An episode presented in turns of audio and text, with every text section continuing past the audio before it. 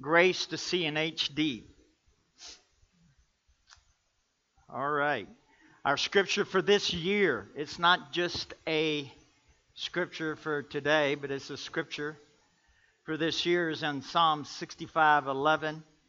It says, "You crown 2017 with your goodness, and your past drip with abundance." So you ought to put that on your refrigerator, put that on your mirror, put that on your kids' foreheads, put it everywhere. Psalm 65:11. You crown 2017 with your goodness. Aren't you thankful it doesn't say with your badness? It says with your goodness and your past drip with abundance. And so uh, last week we started uh, talking about imagination and seeing right, having an imagination. How many know that God gave you imagination? It's not your de- the devil, or it's not your your boss, your mother-in-law, or anybody else. It's uh, God gave you your imagination. And uh, imaginations are powerful, whether you're a believer or whether you're a non believer. They're powerful no matter what. And the Bible proves that because in Genesis, we said this, we'll pick up here. Genesis chapter 11, verse 4 and 9 says, And they said, Go, let us build us a city and a tower whose top may reach unto heaven. Let us make us a name, lest we be scattered abroad upon the face of the whole earth. And the Lord came down to see the city and the tower which the children of men builded. And the Lord said, This is God. He said this about these people. He said, Behold, the people are one, and they have all one language, and this they began to do. And now nothing will be restrained from them. How much? Nothing will be restrained from them which they have imagined to do. God said nothing they have imagined to do is going to be restrained from them. Now, they were in rebellion. Uh, theologians say about that time there was about 10,000 people on the planet. And those 10,000 people were, first of all, they're trying to make a name for themselves, which that wasn't, you know, all right. And then God told them to replenish the earth, and so to scatter around the earth and replenish it, they did the exact opposite. They all got together. So they were in rebellion to God. And even though they were in rebellion, their imagination was so powerful that God said nothing they've imagined to do will be restrained from them. So, as believers, people who believe in God, are God's kids, how much more and how your imagination, how powerful is it? So, this is what we are going to do in 2017 to make sure you and I get the right picture up here because your picture, my picture, can all be better. Sometimes it's not a good picture, sometimes it's not a clear picture, uh, but man's ability to accomplish thing, things in life, it's linked to your imagination. So you can accomplish things based upon what you see up here. So it's vitally important. So you could even say this that your imagination is like the womb for creativity. That's a powerful thing. It's a God given thing. So this is why I believe this is from God because I, I, I, didn't think about this. That's why, you know, 30, 40 years ago you couldn't Photoshop. Now we can Photoshop. You know what I mean by Photoshop? You know, you see a picture of somebody and you go, well, they, they Photoshopped that. What does that mean? Ah, uh, they're about 20 pounds heavier than that. They Photoshopped it. Yeah, or took the wrinkles off put more hair up there, whatever, you know, it, it, they can do that. But uh, the picture that you and I need to have in our mind is the picture that you want for your life. For in other words, we said this if you're trying to lose weight, uh, you need to get God involved in that. If you want to eat healthier, be healthier, get God involved. Don't try to just, if you try to do it by yourself, more than likely you will fail. Statistics have proven that. So you get a different picture. If every time you look in a mirror, and you know, if you're 50 pounds overweight, what do you see? You see somebody who's 50 pounds overweight. So what do you do? You get a picture and you Photoshop that baby.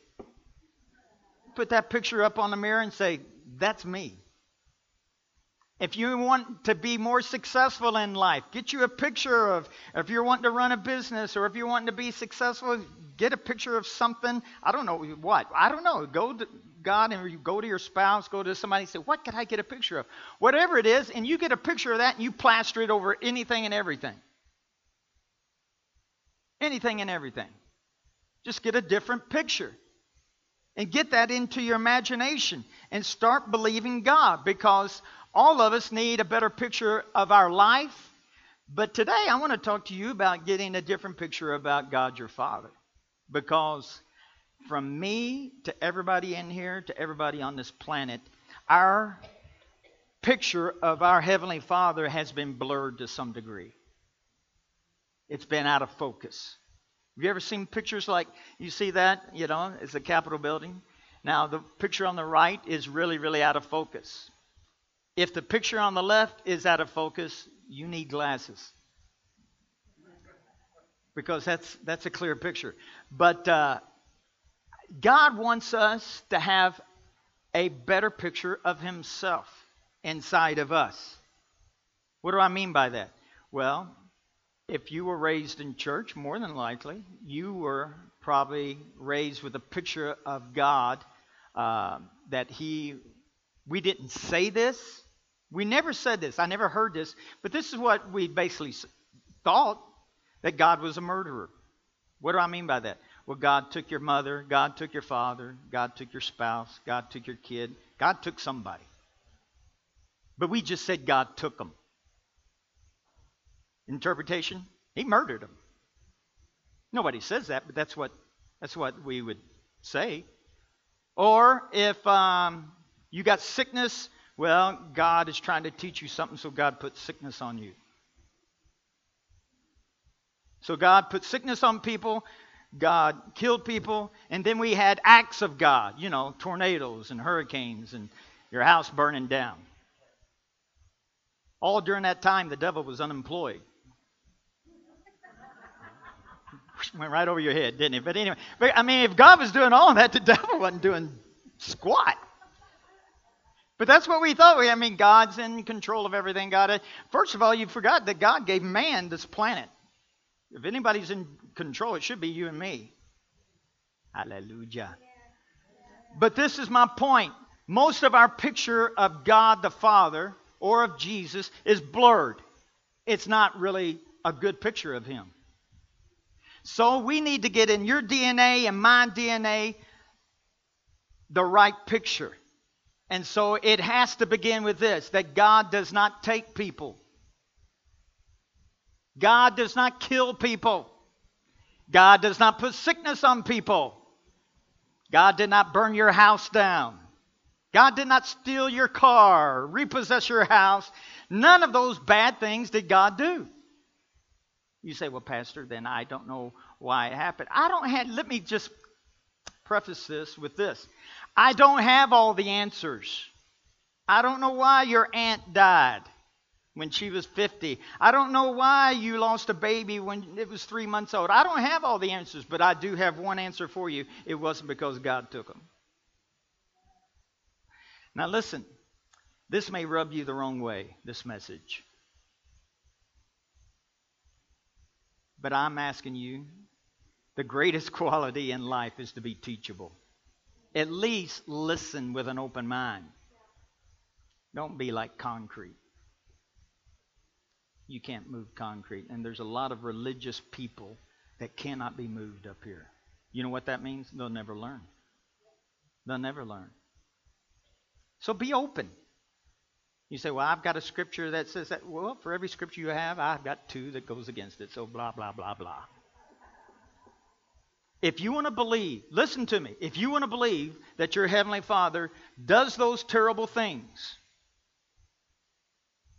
I feel sorry for you. I said this in the first service, you know, you know, if, if social services knew that you were putting sickness on your kid, you'd lose your kids. I think God has a higher standard than our social service. I mean, this is just common sense. If you're telling me if you mistreat your kids, Social services will come in and take, legally take your kids away from you because you're mistreating them. But we serve a God who kills people, puts sickness on people, will destroy you, break your leg, and do all these things. Blessed be the name of the Lord. Are you kidding me? You're telling me our social service has a higher standard than our Heavenly Father? Come on. It wouldn't be so funny if people wouldn't believe that, but there's people all around the world who believe that today. And it's a lie. It is a lie. So, our goal this year in 2017 is to get in our foundation, in our DNA, and get a better picture of God than we've ever had before. So, you need to believe that no matter what. If somebody says, Well, what do you mean God didn't take them? Yeah, God didn't kill that person. And you have to know this. If you're at a funeral and somebody's standing up behind the pulpit and they say, you know, in Job, the Lord giveth and the Lord taketh away. Blessed be the name of the Lord. You know, God took this person. Do not stand up and go, no, no, no, that's wrong. No, no, that's wrong. My pastor said, no, God didn't take them. It's not the place. If you have a friend and they say, well, I don't understand why God took them, you know, don't, don't shove your doctrine down somebody's throat. Love them. There may be an opportunity, but just because you know a truth doesn't mean you need to blast it any time and every time. Just be loving. Just be loving. But you do need to know that no matter what, do I have the answers why somebody died? No, but I do know one thing. It needs to be in us that God didn't kill them. God didn't take them. Why did so and so get the flu? Why did I get the flu? I don't know, but God didn't do it. Let's just be real. We live in a world that's being cursed by the devil. So that should be a clue up here. But it's not because of God. He doesn't put sickness on people, He doesn't cause people to live in poverty. He doesn't take finances away from people to try to teach them something. In 2 Timothy, it says that God has given us the Bible to teach us, to instruct us. So that means you're not going to learn anything from throwing up except how to better hold the toilet bowl. It won't be because God is instructing you or trying to teach you something. No, God's not trying. He doesn't teach that way. No more than you would teach your kid. Well, son, I'm going to teach you how to be a man. We're going to make you throw up. But, Dad, I don't really want to learn that. But we say that to religious people. We say that to religious people. Well, God may be trying to teach you something. I just always want to say, what might that be? Because I really, in all the years I've had something come up on me, really didn't learn anything spiritual. Didn't learn anything spiritual at all. No, you know what it is? It's man not knowing or having a reason, not knowing the answer, and so what do they do? They blame God. That's what it is, people. I hate to say it, but that's what it is. I don't know why so and so died. Well, God took them. I don't know why I lost my house. God took it. I don't know what so and so got really sick. He's and it's a terminal disease. God's trying to teach him something. It's all God. I'm telling you, that is horrible to think that way of our Heavenly Father. Are you out there? So let's just stop it. Stop it. Stop thinking that way. We don't have to have all of the answers, but there's one answer you have got to have. It is not God. He's good. And I can prove it. I'm going to give you some scriptures, but we need to have a better vision. You know, they came out with this um, 4K OLED television. You ever heard of an OLED? I looked it up because I didn't know what it stood for. Organic Light Emitting Diode. If you're like me, that's like, oh yeah, I totally still don't understand. But uh, instead of you know the LED lights your that light up the inside of your TV, electricity goes through this this Anyway, it makes your picture clearer and costs about three grand. I don't know, my TV's pretty bright and nice for what I paid for it. But anyway, my whole point is this they're constantly trying to make things come into focus and be more lifelike and to be more of what it really is. So, we're going to go on a journey as a church family to see and to know that how God really is, not what we've been told, not what we've been taught. And let me just say this I'm so thankful for my religious background. I'm saved today. I'm born again today. I'm a pastor today because of my background. So I'm not putting that down. I just know one thing they taught me what they knew, but it was fuzzy. It was out of focus. And so they taught me what I. And today, guess what? I'm still out of focus. And so are you. So don't laugh too hard. We don't know God exactly the way He is. You'd be God.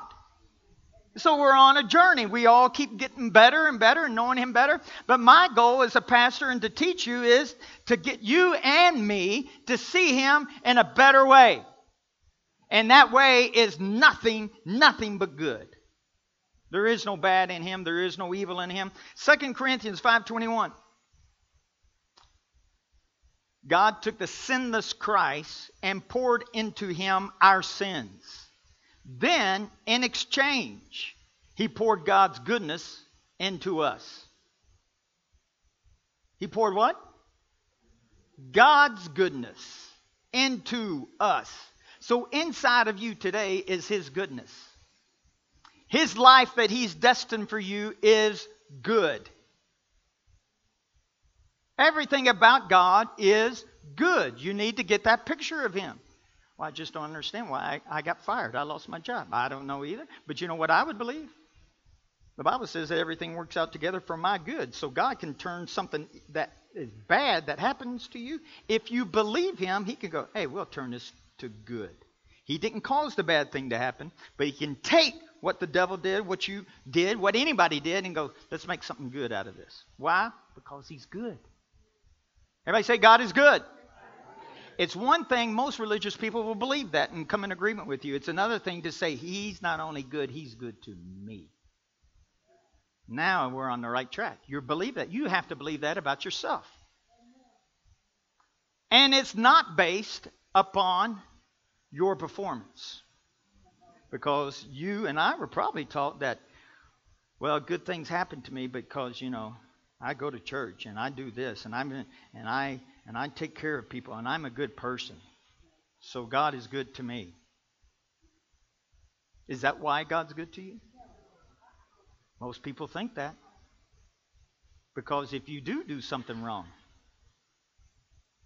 if you do something wrong, then you don't believe that blessings are available to you. God's goodness is not being poured out to you. Most of us would say, Oh, I, I, I don't believe I believe God's good to me all the time. There's probably some hidden stuff inside of you that you don't believe that. Years and years ago, and I mean years and years ago, there's a guy I knew that his wife had an affair, and so they split up and divorced, and so a few months later, we were talking, and he says, Well, I know one thing. You know, God is going to bless me, and I just know that His blessings are upon me no matter what happens. And, and I said, Well, she's a believer too. She did wrong. And I'm not putting my stamp of approval upon this, but she can be blessed. She's blessed too. I said, She's blessed too. I said, She's blessed too. Why? Because she's a believer. Did she do wrong? Yeah. Was were there uh, repercussions from that? Obviously, they're not married anymore. So there were repercussions. But as far as God is concerned, she's still the righteousness of God. Blessed coming in, blessed going out. Never has departed from the favor of God. His favor has surrounded her 24 7. He didn't like that. Why? Because we have the mentality, listen to me, we have the mentality, as long as I make right choices, as long as I'm doing good, as long as as long as long as me is doing right, then I have God's blessing. So let me just back this up to you. All right? So what we are saying that Jesus crucified on the cross, his death, burial, and resurrection paid for all my sin, paid for everything for me, plus what I can do equals blessing. I love mathematics, geometry, trig, calculus, all that. That's a wrong formula. This is the formula Jesus Christ, crucified, became sin who knew no sin, made me the righteousness of God because I could not do it no matter what. Period. Period. I said, period. It's because of Jesus. That's why we worship him. That's why he's high and lifted up. It's all because of him. It's not because of him plus what I can do. But listen, you're saying amen, but listen to me. You know, my aunt, she read the Bible. She went to church. She fed the poor. She did everything right. And she died at 60. I just don't understand why she died. She, Pastor, she was a good woman. She died. You know what you're saying? It was Jesus. She believed in him. And it was all these good things that she did to deserve these blessings. So I don't understand. You know the way that God sees it? It's Jesus and your self righteousness that equals blessing.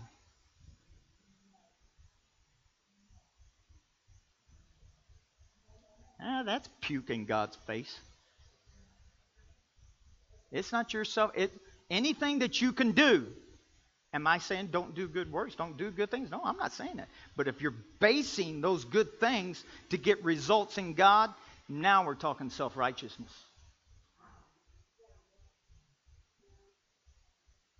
It's just where the rubber meets the road. It's Jesus and Jesus alone, period.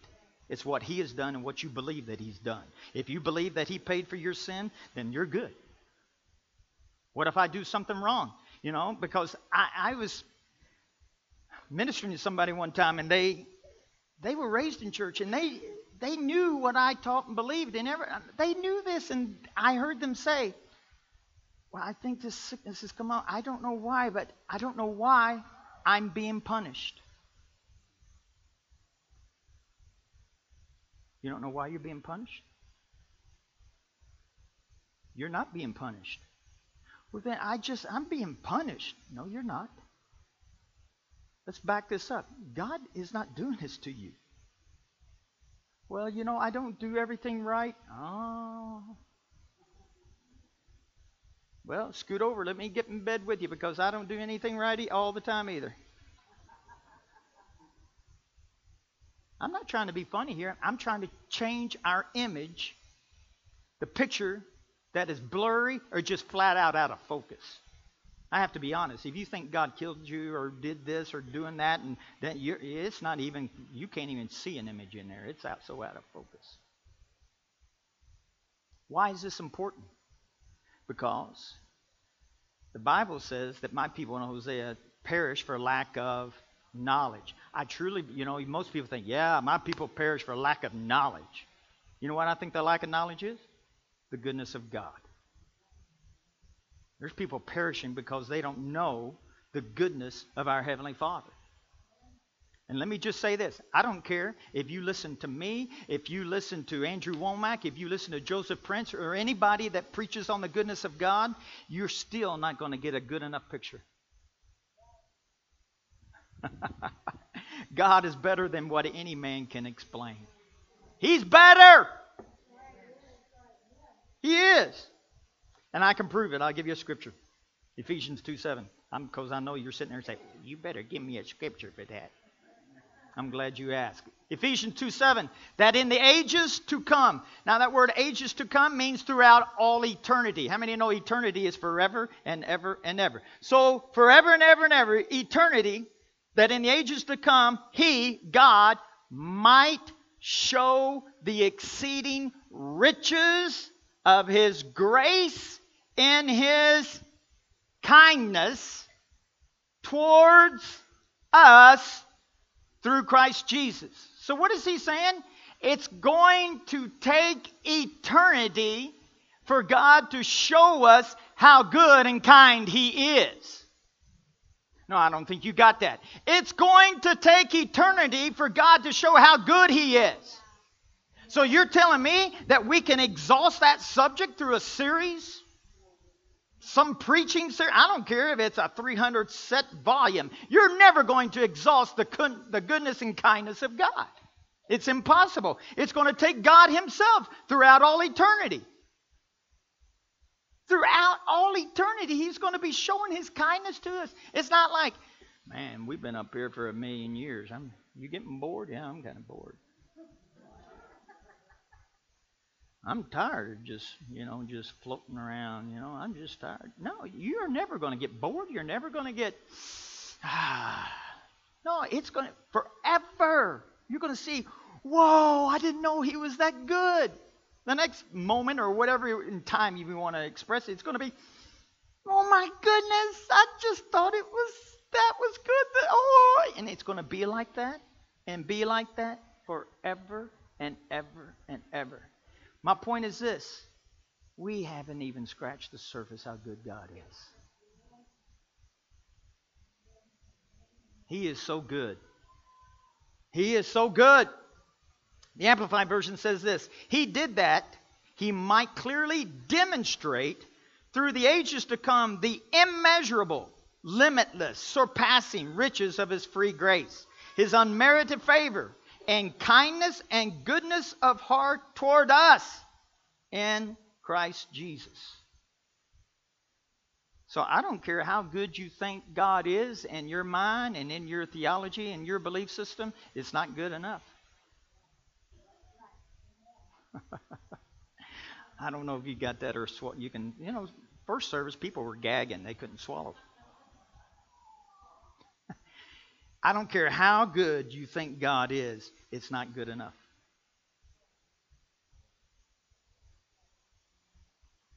Pastor, I don't live right. I don't do right. You know, I I just I make mistakes.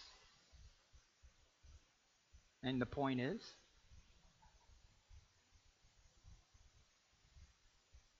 Jesus' blood's not powerful enough for you. You're special. What he did's not good enough for you. You're special. None of us could do perfect. None of us could do everything right.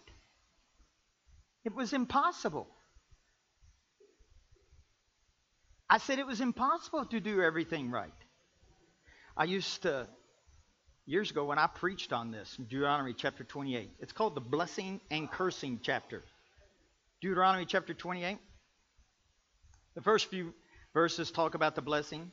And, but I want you to know and listen to how to get the blessing. If you faithfully obey the voice of the Lord your God, faithfully, that means all the time, being careful to do all, say all, his commandments that I commend you today, the Lord your God will set you high above all the nations of the earth. And all these blessings shall come upon you and overtake you if, everybody say if, you obey the voice of the Lord your God. Your towns, and then he goes on to say this. So, my point is so, what the church has tried to do, and what I've tried to preach in the past, is like, okay, we just need to get on this. Let's obey God. Let's faithfully obey Him. Make sure we keep all His commands. I mean, just do everything He says. Let's just be perfect. And if we're perfect, emphasis on if, if we're perfect, if you keep reading 3 through 14, you'll be blessed in the field, you'll be blessed in the city. Your baskets will be blessed, your storehouses. Your kids will be blessed. You're just going to be blessed. You go. But then you have to go back to the if. You got to go back to the if. You get all this stuff, you go back to the if, and if you do everything right, is that possible? Is that possible for anybody? It's not possible for me. I don't care how good your grandma was, it wasn't possible good, and she wasn't good enough. She wasn't perfect. I know you don't think she never did anything wrong. Oh, yes, she did. You just may not have seen it, but she did. The Bible says, He who knows to do good and doesn't do it, to him it is sin. It's sin when you should. I mean, that's not like you lied and you cheated, you shot somebody, you, you, whatever. It just says if you know to do good and you don't do it, to him it is sin. So that means like we all sin today already. So what are you saying, Pastor? How many know that God knew that? That you and I couldn't be perfect? Have you got that figured out? God had it figured out way before you had it figured out. He knew. He says, you know what? You're not going to be able to do this. So the bad news starts in verse 15. You go, well, that's, that's not really bad. No, the worst is yet to come. Look at verse 15. Verse 15 says, But if you refuse to listen to the Lord your God, and if you do not obey all, I mean, you could do 99.999%, but if one tenth, one hundredth, one thousandth of those promises is left out, it says, if you do not do all the commands and decrees I'm giving you today, all these curses will come and overwhelm you. And then from verse 15 to about 66, that's a lot of scripture. It says you'll be cursed in your body, you'll get this disease. How many have ever heard of the botch of Egypt? Hey, I hope you get the botch of Egypt. You don't have to know what that is, but you I don't want that. What is it? I don't know, but I don't want it. The botch of Egypt. Oh, may a thousand fleas fly up and give you the botch of Egypt.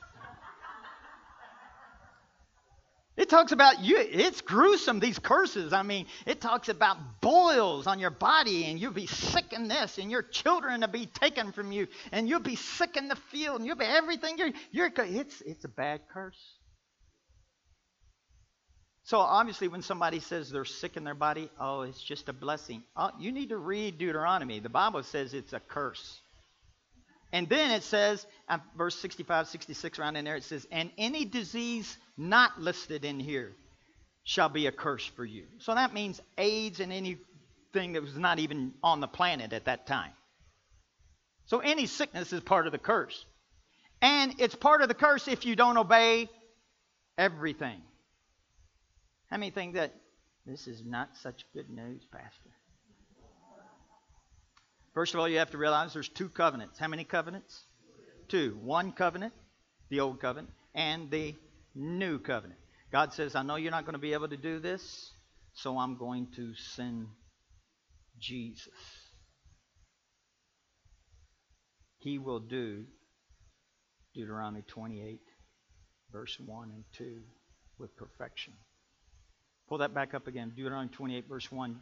God says Jesus is going to do this. He, he says, The Lord your God will set. Oh, is that the beginning of it? Okay. And if you faithfully obey the voice of the Lord your God, did Jesus do that?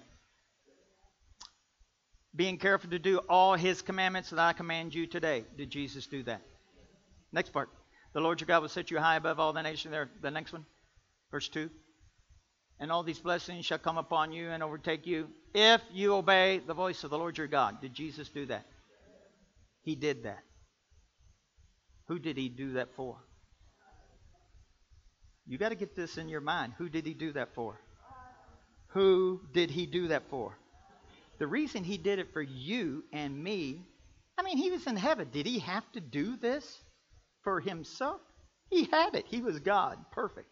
He did that for us. Why? Because usins couldn't do it.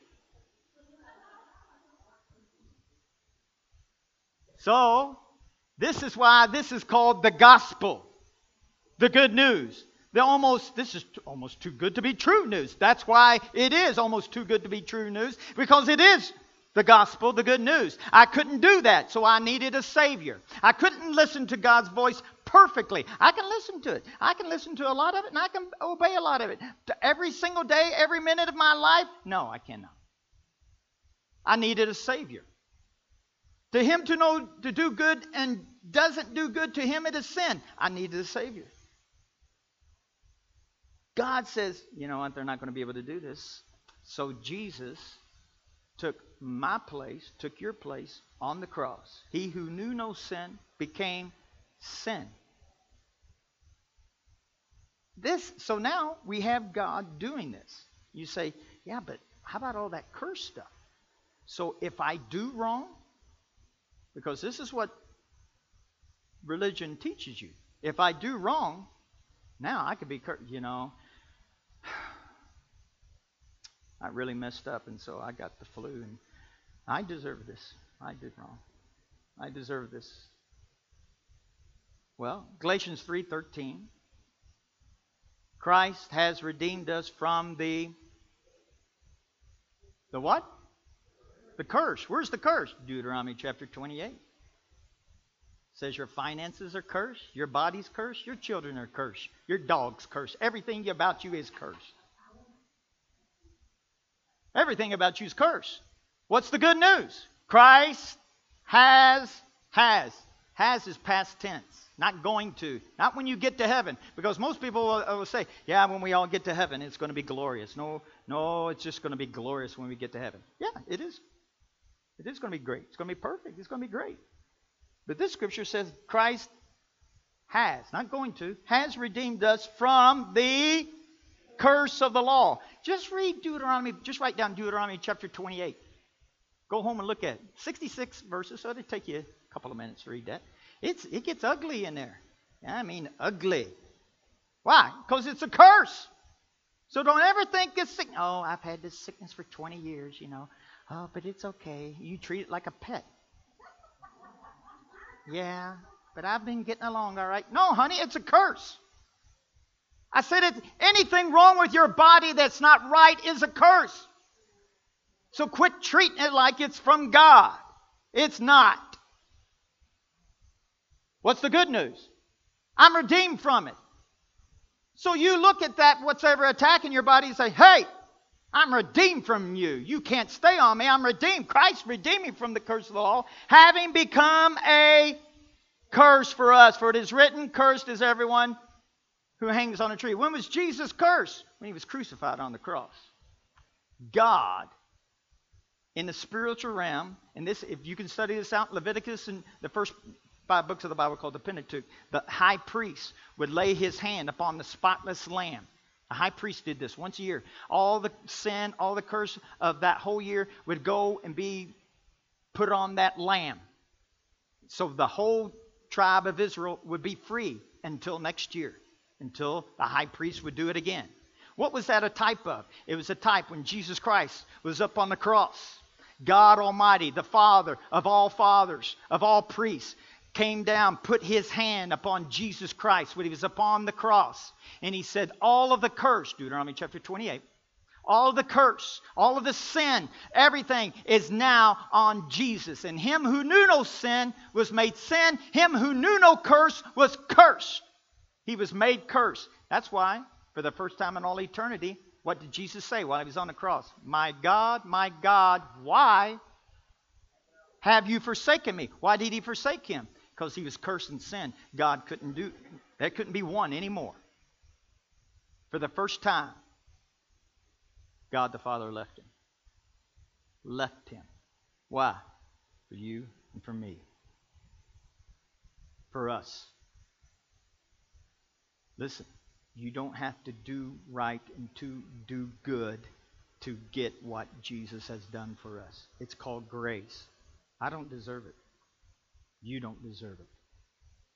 We don't deserve it. So, Pastor, you saying, "Ooh, you get to sin now? It's okay to sin." Do you really think that? No, there, there, there are repercussions from sin. Why did God say to people, don't sin? You know, if, if when my kids were toddlers and there was a knife laying there, I'd say, now listen, don't play with that knife. My kid doesn't think, my dad doesn't want me to have any fun at all. I can't play with knives. He's such a drag. I'm sure they don't say that word now. I don't know what word they say, but no. But you know, if you came over to my house, listen to me now. If you came over to my house, I'm not going to say, no, Jeremy, there's knives in there, don't play with the knives, okay? I got knives in my kitchen. Don't play with the knives, Jeremy. You know, if you say that to some adult in there, I probably am not going to stay. Because I'm thinking something wrong with you. But anyway, you know what I'm saying? But you say that to children. Why? Because children don't know any better. They don't know who they are. I said they don't know who they are. They don't have the maturity to know who they are. But once you become an adult and you know who you are, I don't say, all right, we got guests. I just want to make an announcement to all of our guests. You know, don't play with the knives in the kitchen. They're sharp and they can cut you, okay? Just want you to know. Just want everybody to know. And there's gas in the garage. Don't drink the gas, okay? It's harmful. Could kill you. I got antifreeze in there too. Don't, whatever you do. Smells good, looks pretty, it's green. Don't drink it, okay? Don't drink it. Toxic. You say, well, that's funny. Why God talks about sin. For people who are mature, who don't know any better. Or, listen to me. In Matthew, Mark, and Luke, and John, you know why he talked about it more?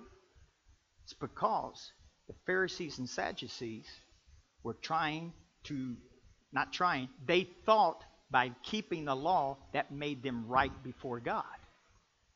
So Jesus turned around and told them, you want to keep the law? Then you need to do this and you need to do that and you need to be perfect. So the church says, oh, if we're going to be right before God, we got to be perfect. He was talking to the religious people. He was talking to people who thought they were self righteous by doing what is right, by keeping the law. That made them right before God. I do this, so I'm righteous. I do this, and I'm righteous. God says, he told the prostitutes and, and the tax collectors, if you're like them, you're not going to get into heaven. He said that to the religious people. Why? Because the religious people weren't basing their relationship with God on Jesus. They were basing their relationship upon how good they could be and how right they could be. That is called self righteousness. You need to get hold of this. No, I'm not saying sin will kill you. You shoot heroin in your veins, you know. I, I mean, you, tell the, you tell young people, don't do drugs. I mean, it'll kill you. It's not because, now, if you want to be right, don't do drugs. No, you do that because there's repercussions from it. There's repercussions from it.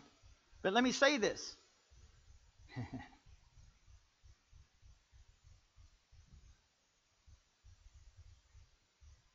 It's not sin that keeps you from God.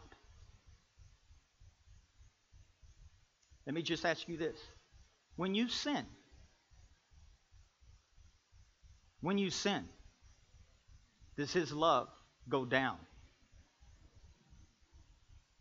You better know the answer to that. When you sin, does God are you out of favor with God? Let me just paint it a little different. Are you out of favor with God? When you sin, when you do wrong?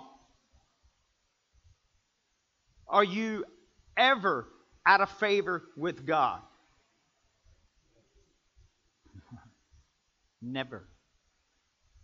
The only time you're out of favor with God, and even then, you're he he died for all of the loss.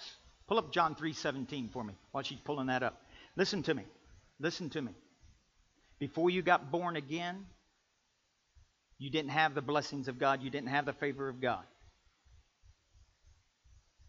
But nonetheless, John 3:17 says that he came. You got it? Well, she's listen to me. When God when you do something wrong, listen to me. When you do something wrong, if you could hear in the spiritual realm, you would hear Jesus say, I still love you. I just want you to know I still love you. Why is that important? Because when most people sin or mess up, they don't want they, they feel condemned, they don't want to go to church, they don't want anything to do with God. Why? Because they don't think God loves them enough like he used to.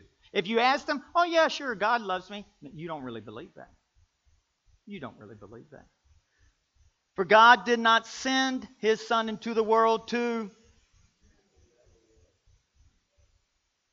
He did not send his son to condemn the world but that the world through Jesus might be saved.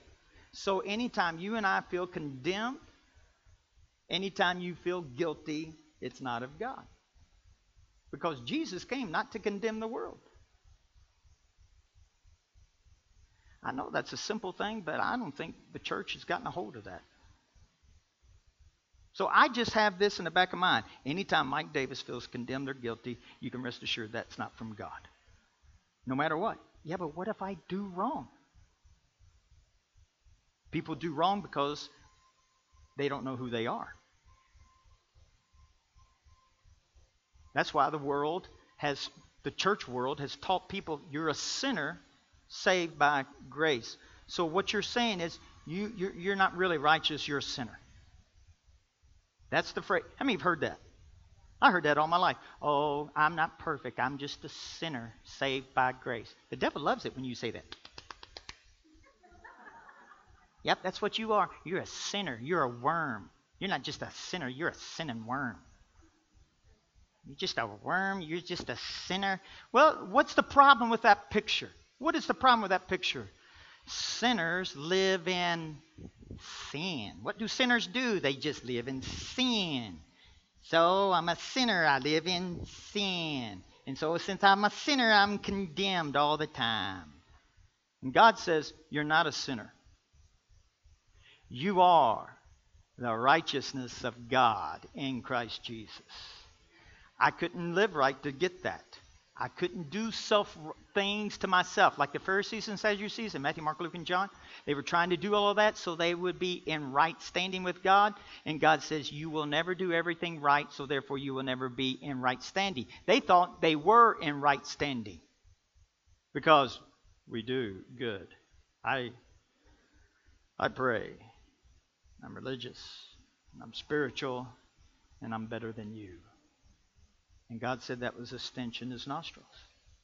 There's only one way to be in right standing with God, and it has nothing to do with your performance. It has to do with the performance of one man,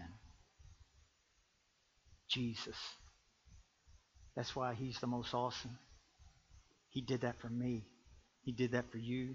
I couldn't do anything. I still don't do things right. But I know one thing because I believe on Him, because I believe on Him, I am forever made righteous. Ever and ever and ever. When I do wrong, still righteous. When you sin, and you will,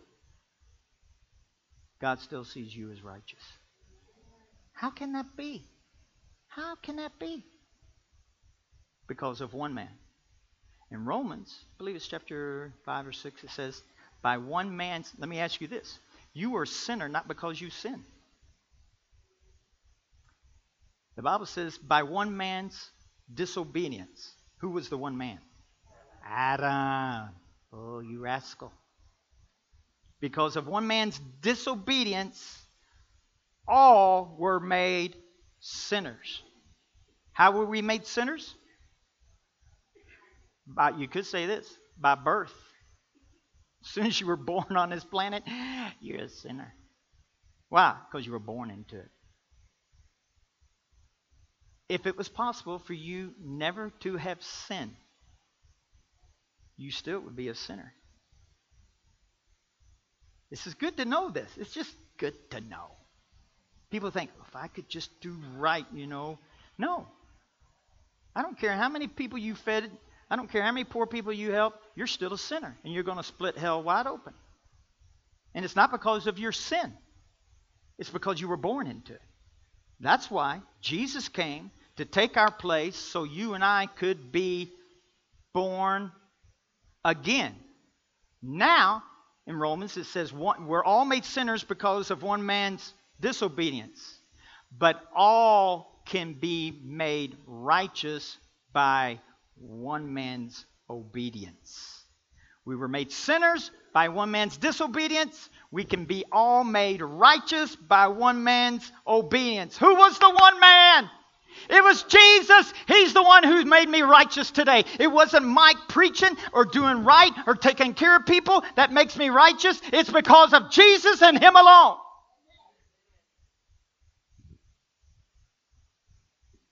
So, you need to know that. Why? It affects your identity, and once you get your identity right, it affects the way you behave. You'll act better towards your wife. You'll act better towards everybody because I'm the righteousness of God waiting, just going someplace to happen. so, you need to have a better picture, not only of who you are, but the picture of God. Let's stand.